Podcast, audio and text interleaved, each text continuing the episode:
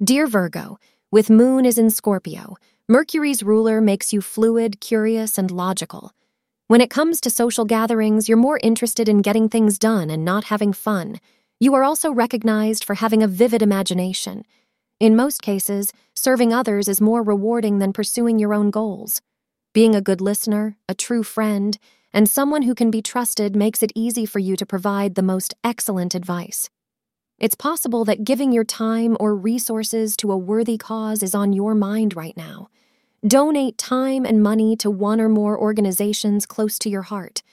Astrologers say you'll feel as wonderful about it as the recipients. Today, you may feel like Cupid is dragging his feet when it comes to finding you a true love. You are merely in a period during which there is not much activity for you on the dating front. You will find the right person, but it will take some time. Don't worry, Cupid is working behind the scenes on this issue for you. Thank you for being part of today's horoscope forecast. Your feedback is important for us to improve and provide better insights. If you found our show helpful, please consider rating it.